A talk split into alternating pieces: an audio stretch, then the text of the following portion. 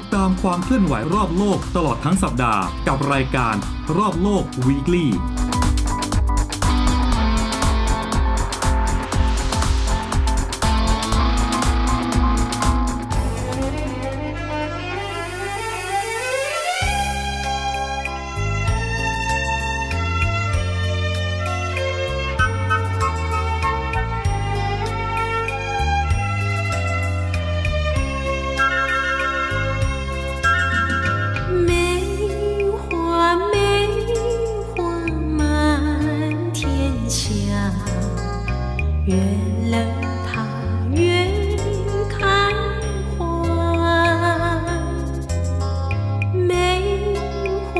วั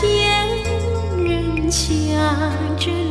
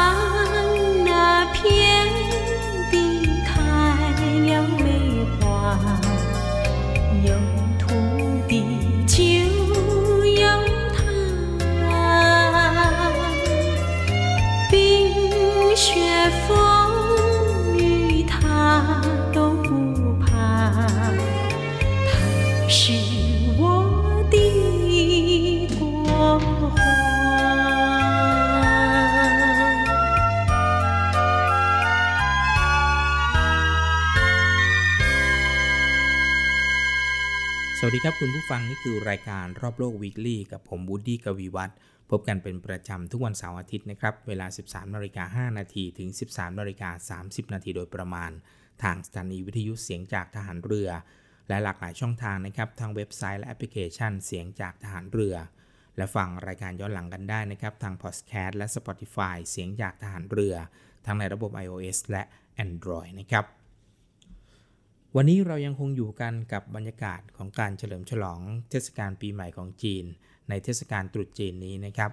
ซึ่งเมื่อวานนี้เราก็ได้นำเสนอเรื่องราวเกี่ยวกับวันตรุษจีนไปแล้ว ในวันนี้ก็ยังคงอยู่กันกับเรื่องของเทศกาลตรุษจีนเหมือนเช่นเคยนะครับ โดยเฉพาะในวันนี้นะครับเป็นวันเที่ยวหรือวันตรุษจีน ซึ่งเป็นวันที่ 1 หรือปีใหม่ของปฏิทินจีนนะครับ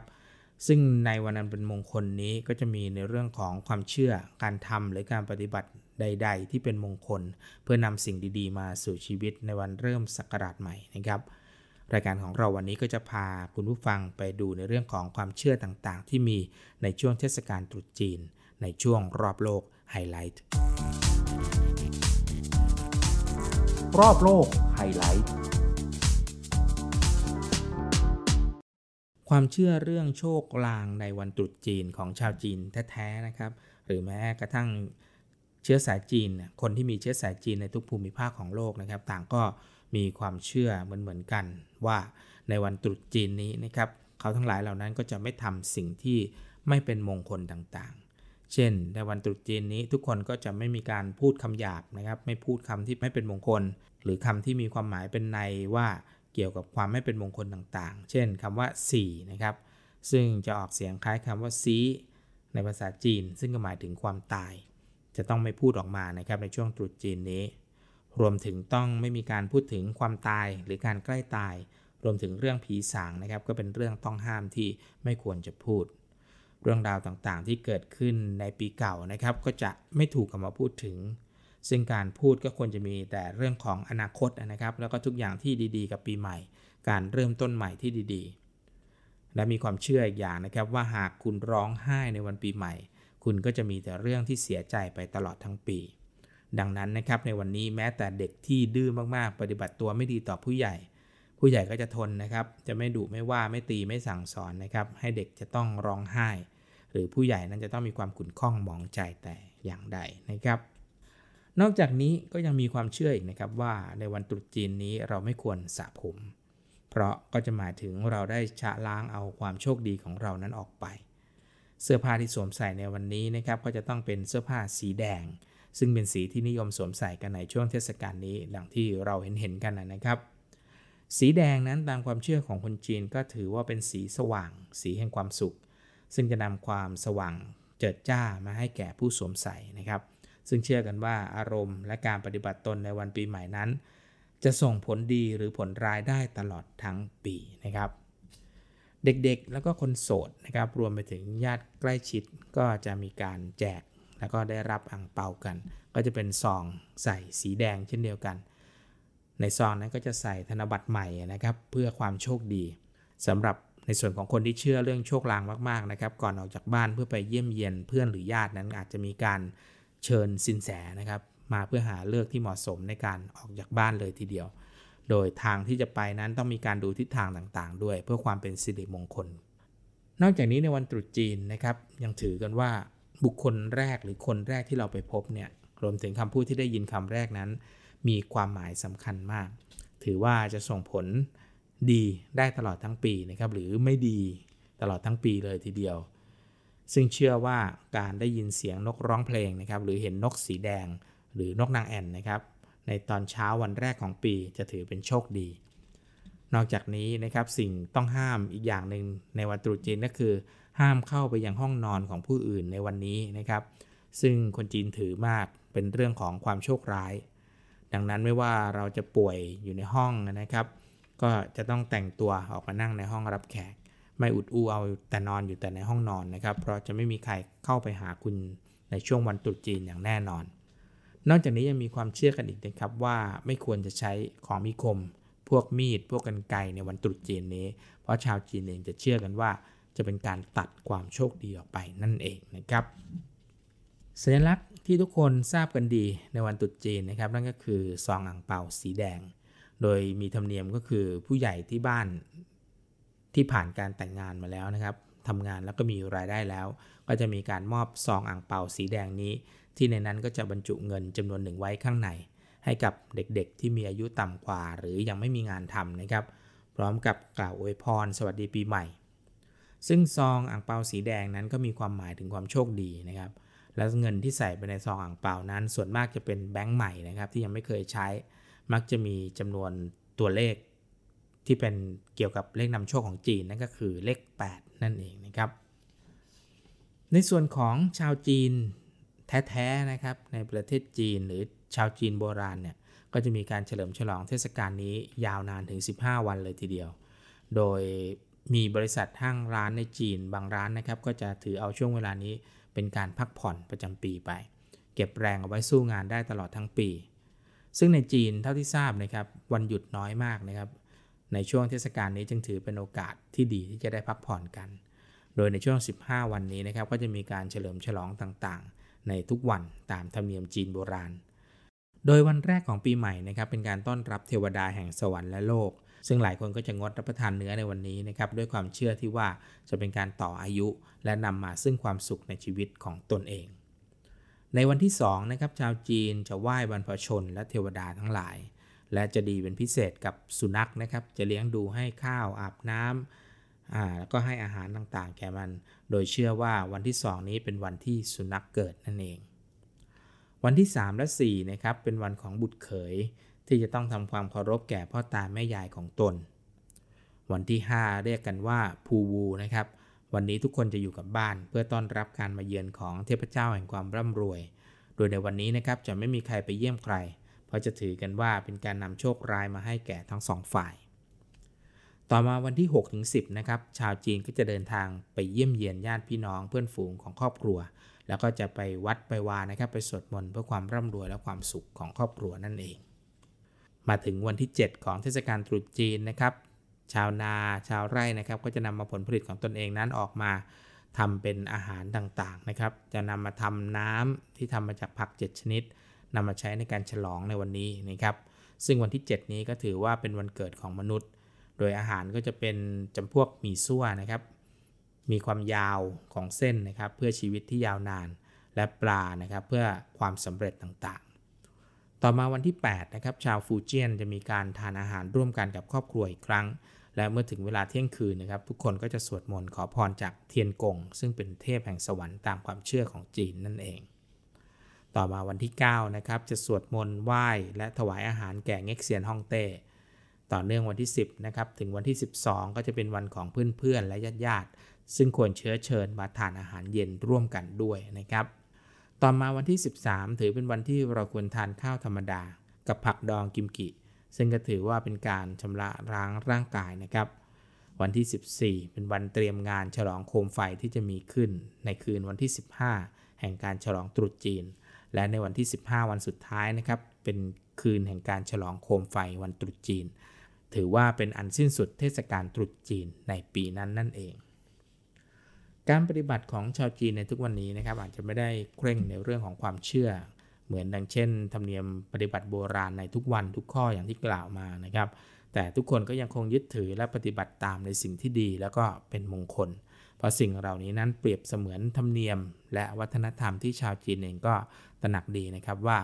การปฏิบัติตามขนบธรรมเนียมมาแต่เก่าก่อน เป็นการแสดงถึงความเป็นครอบครัวและเอกลักษณ์ของตน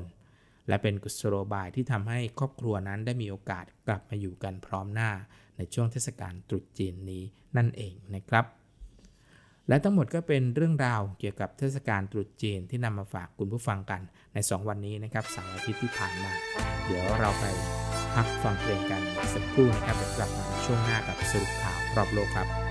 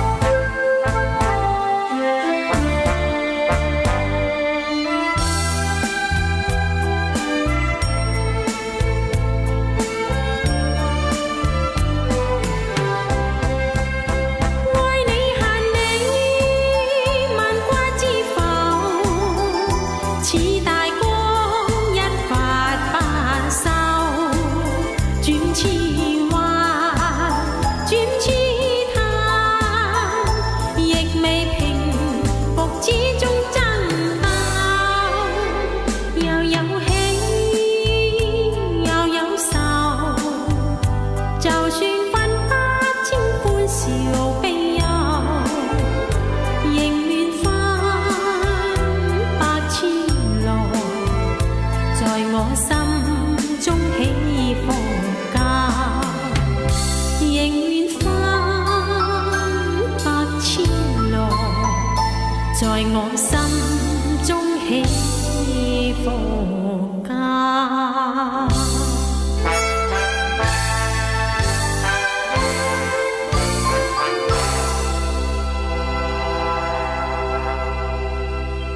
ในช่วงนี้มาติดตามสรุปข่าวรอบโลกครับ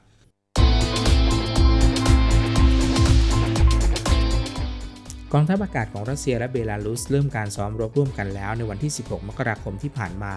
และจะสิ้นสุดในวันที่ 1 กุมภาพันธ์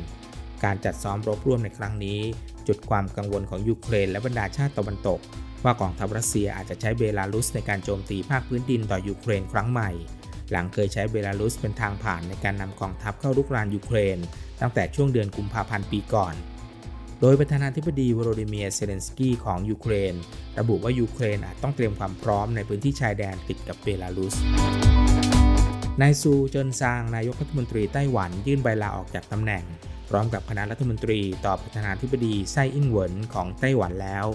ก่อนหน้าจะมีการเปลี่ยนแปลงรัฐบาลครั้งใหญ่ตามที่มีการคาดหมาย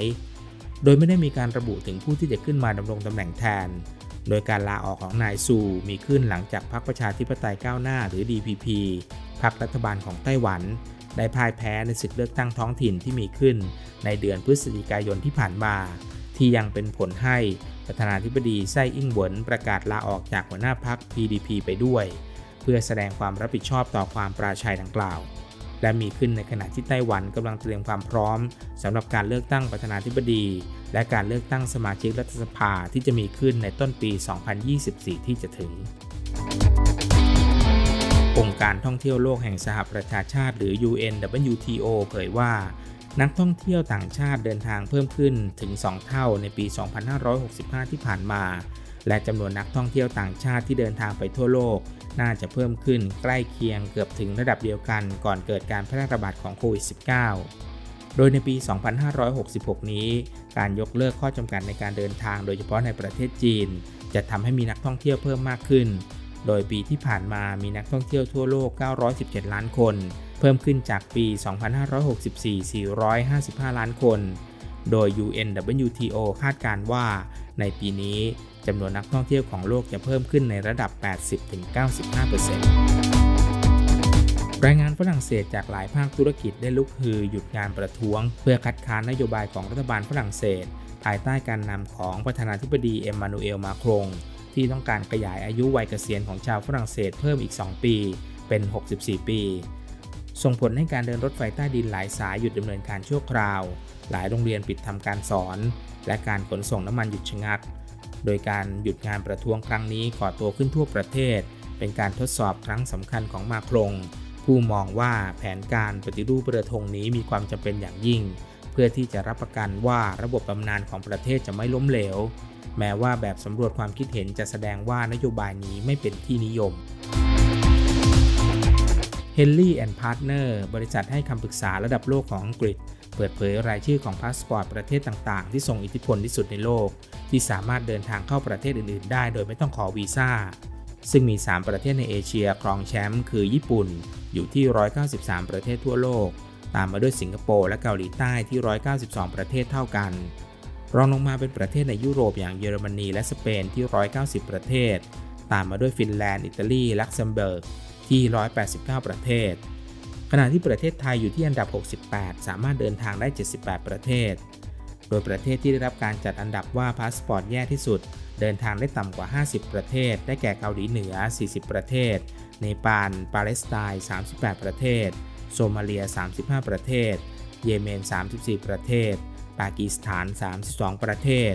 ซีเรีย 30 ประเทศ อิรัก 29 ประเทศ และลำดับสุดท้ายอัฟกานิสถาน 27 ประเทศ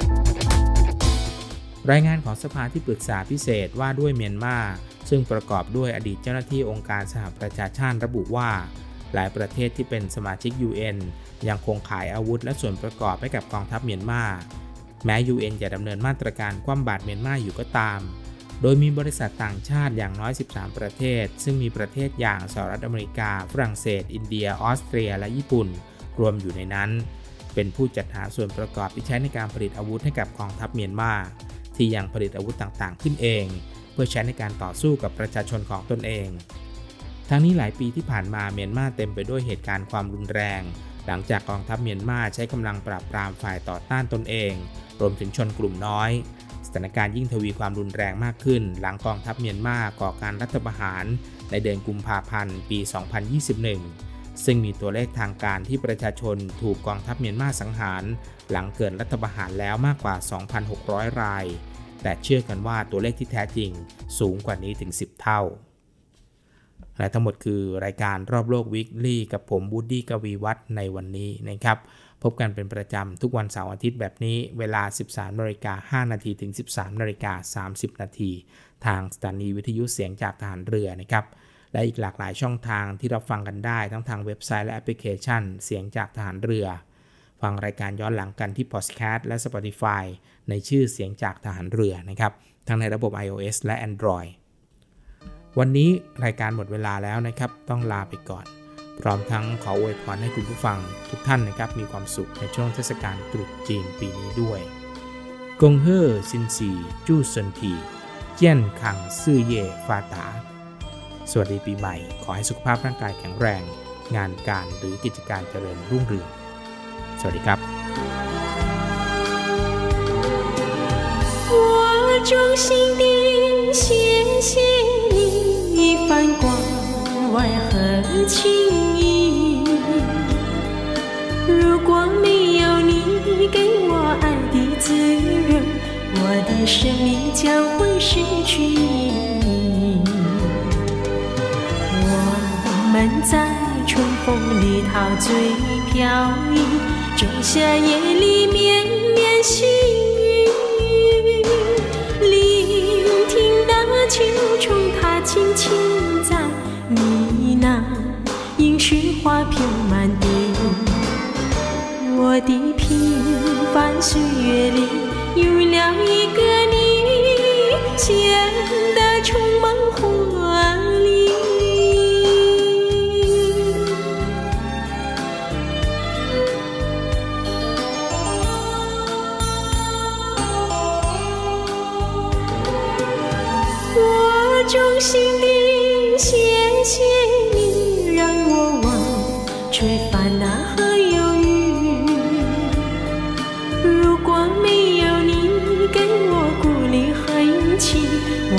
生命将会失去意义。我们在春风里陶醉飘逸，仲夏夜里绵绵细雨。聆听那秋虫它轻轻在呢喃，应许花飘满地。我的平凡岁月里有了一个你，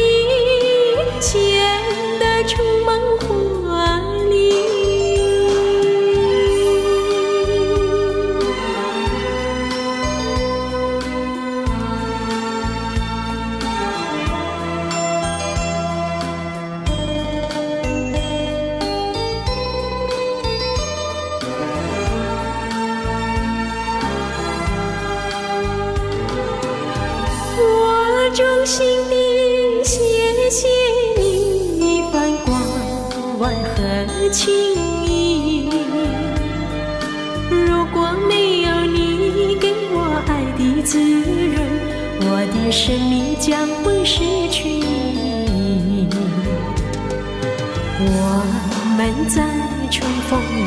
醉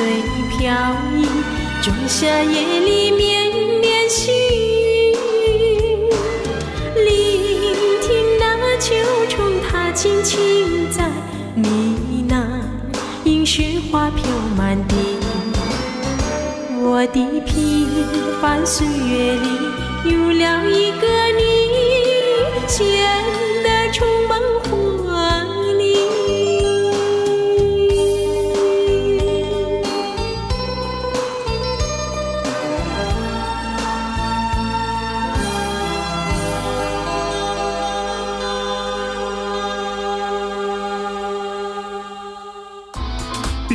ความเคลื่อนไหวรอบโลกตลอดทั้งสัปดาห์ กับรายการรอบโลก Weekly